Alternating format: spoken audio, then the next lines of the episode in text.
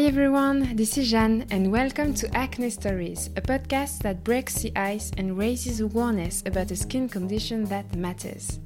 The goal of this podcast is to make us feel better about ourselves, to accept our skin, to approach it differently, and perhaps to discover solutions you have not yet heard of or tried.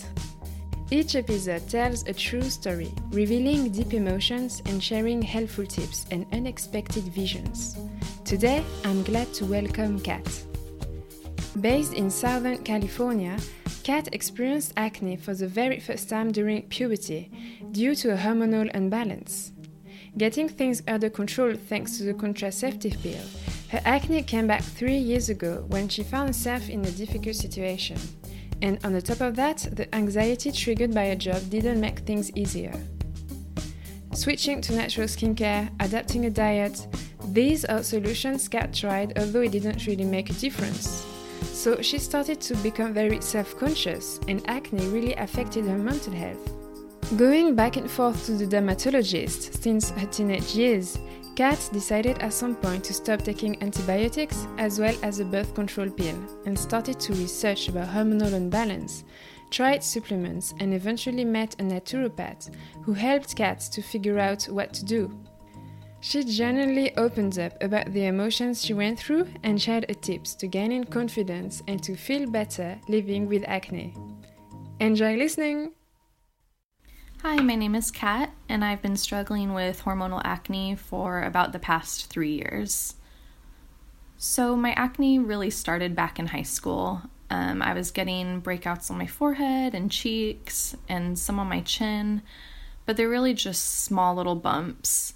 But at the time, I thought it was horrible, and I was super self conscious about it, so I eventually went to a dermatologist for it.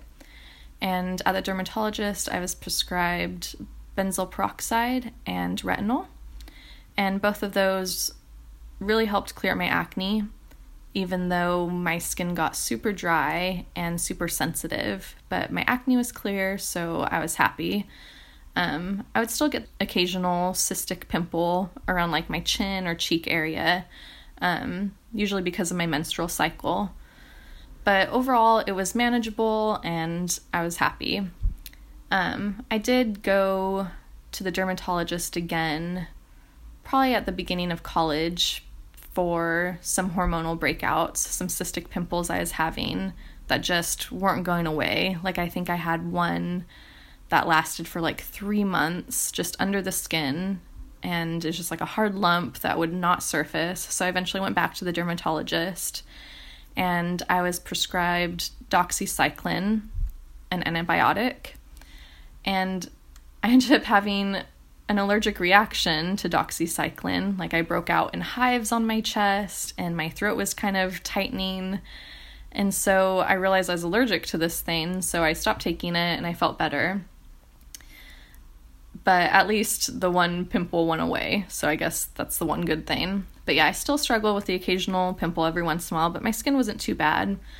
And so, also in college is when I started the hormonal birth control pill. And after an initial kind of transition period of my skin being a little bit worse, it kind of went back to normal where my skin wasn't perfect, but it wasn't bad either. It's just the occasional breakout, but it wasn't enough to get in the way of my life. So I was on that one birth control pill for five years.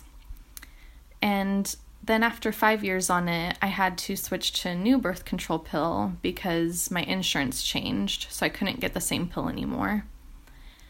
And so I switched to this new birth control pill, and in that one year that I was on that birth control pill, my skin slowly started to decline, but I didn't connect it to my new birth control yet because I was also in a really toxic job situation that year. So I thought that my acne had to do with my stress which I think it probably did to a certain extent.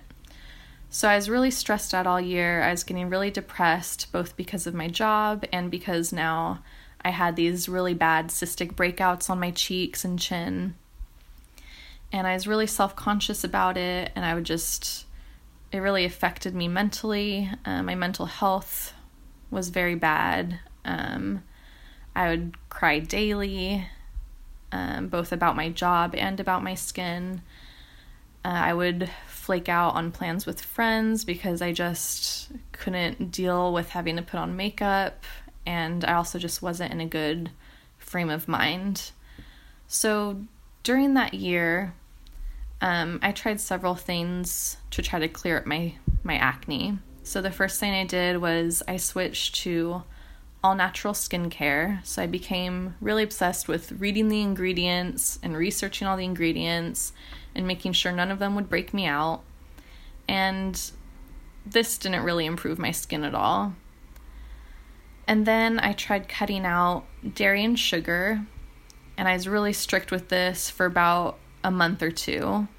And my skin just kept getting worse and worse. And then finally, I quit my job and I really focused on de stressing. So I started exercising again and I started doing yoga. And I really thought that quitting my job would make my skin clear up because then I wouldn't be stressed. But my skin just kept getting worse and worse. So finally, I gave in um, after pressure from my family to go to a dermatologist again. So I went to a dermatologist, but I kind of knew what was coming. Like, I knew I'd be prescribed antibiotics, and I knew that the antibiotics weren't a solution to my problem. I knew that my problem was internal, and the antibiotics were just treating the symptom, which was the acne. But I was desperate, so I went to the dermatologist again, and of course, I was given antibiotics. I think this time it was amoxicillin, and I was also giving topical antibiotics to put on my face and neither really helped that much. Um, I maybe saw a tiny bit of improvement in my skin with the antibiotics, but I was having a different reaction this time to the antibiotics where I was getting gray spots on my teeth. And I did some research and figured that it could be connected to the antibiotics, so I quit them immediately and within a couple weeks the gray spots on my teeth went away so i knew it was the antibiotics causing them. So then at that point i decided okay i'm never going to try antibiotics again for my skin because it's not a permanent solution. And i'd also been on so many antibiotics for just various things like not only my skin but i had reoccurring utis so i'd been on several antibiotics for those in the past and I just knew that antibiotics weren't good for me long term and good for my health. So I just decided, like, okay, I'm done with the dermatologist because I don't want antibiotics anymore. And I also don't want them to pressure me to go on Accutane because I had heard a lot about Accutane and kind of the side effects with it. And I just knew that it was another thing that was kind of addressing the symptom, which was the acne, but not addressing the root cause of my acne. So at this point, I was doing a lot of research and I realized that this new birth control that I was on probably was connected to my acne and creating a hormonal imbalance. So I finally decided I would quit all hormonal birth control. So I didn't really prepare too much before quitting. I just knew I wanted to quit as soon as possible and that hopefully I would see a difference. So I quit birth control.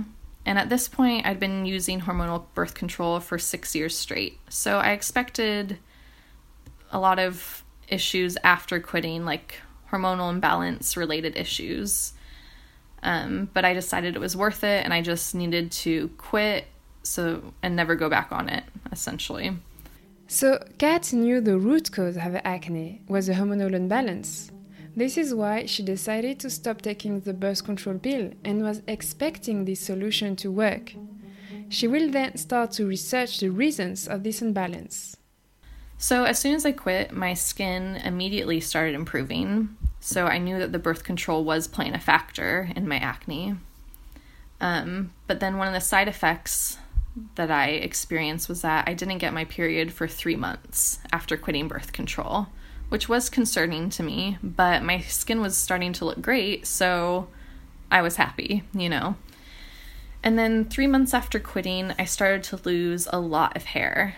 Um, and I, for some reason, I wasn't connecting it to quitting birth control, I was thinking maybe it was a new shampoo I was using, so I switched to all natural shampoos and conditioners. But I kept losing a lot of hair, and that's when I realized that this also was a symptom of quitting birth control. So, about seven or eight months after quitting birth control, my skin started to worsen again. And I just felt really disheartened, like I thought that I'd figured out the solution and that quitting birth control was the end of my acne. But I started to get a lot of cystic breakouts around like my chin and jaw area, and my skin was just really oily and like red and inflamed looking. Um, and I still losing hair. So at this point, I was starting to get really unhappy again. So I kept doing research about my hormones at this point because I figured it must be a hormone imbalance due to coming off the birth control pill. And based off my symptoms, I figured that it was probably an excess of androgens because I had symptoms like the hair falling out, the oily skin, the acne around the jaw and chin, and then also irregular periods.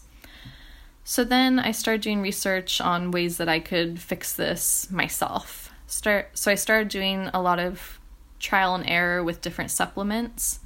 So I think I was taking like zinc and chromium and selenium and I wasn't really seeing any difference with those at all. And I was also taking a probiotic and still no difference in my skin. It just kept getting worse and worse. So then I started taking supplements like DIM and DHT block, and both of those started to really make a difference in my skin actually. Um, I had probably a couple weeks where my skin was purging, but then after those couple weeks, I really started to see a difference in my skin. So I knew, okay, these things are helping balance my androgens, and I think this is working. But at this point, I'd spent so much money on skincare products and on, all these supplements, and I'd done so much trial and error. And I'd even tried to do an at home saliva test kit for my hormones, but I had done it like at the wrong time of the month and I didn't know how to read the results or anything. So I figured, like, okay, I've spent so much money. I just need to go to a naturopath. Like, I need to go to a naturopath and get a legit blood test done and have somebody knowledgeable help me figure out how to address my hormone imbalances. Um, I'd heard about naturopaths on YouTube from researching post birth control syndrome on YouTube and kind of hearing about other people's experience with acne and how they found a naturopath and the naturopath helped them balance their hom- hormones. So I thought this would be a good way to go about it because I knew from my experience with dermatologists that they weren't actually addressing my hormone imbalance, which I knew at this point was the problem. So I went to naturopath and I got a blood test done. And I was totally right about my androgens being too high. Um, I had excess testosterone, DHT, and DHEA. And I think this was due to um, coming off birth control, but also the chronic stress that I was under the year before. So, my naturopath was really great, and she helped me figure out the best supplements to take and also diet and lifestyle changes to make to help balance out my hormones. So, in the end, I think what really helped me were taking supplements like DIM and then also saw palmetto really helped me.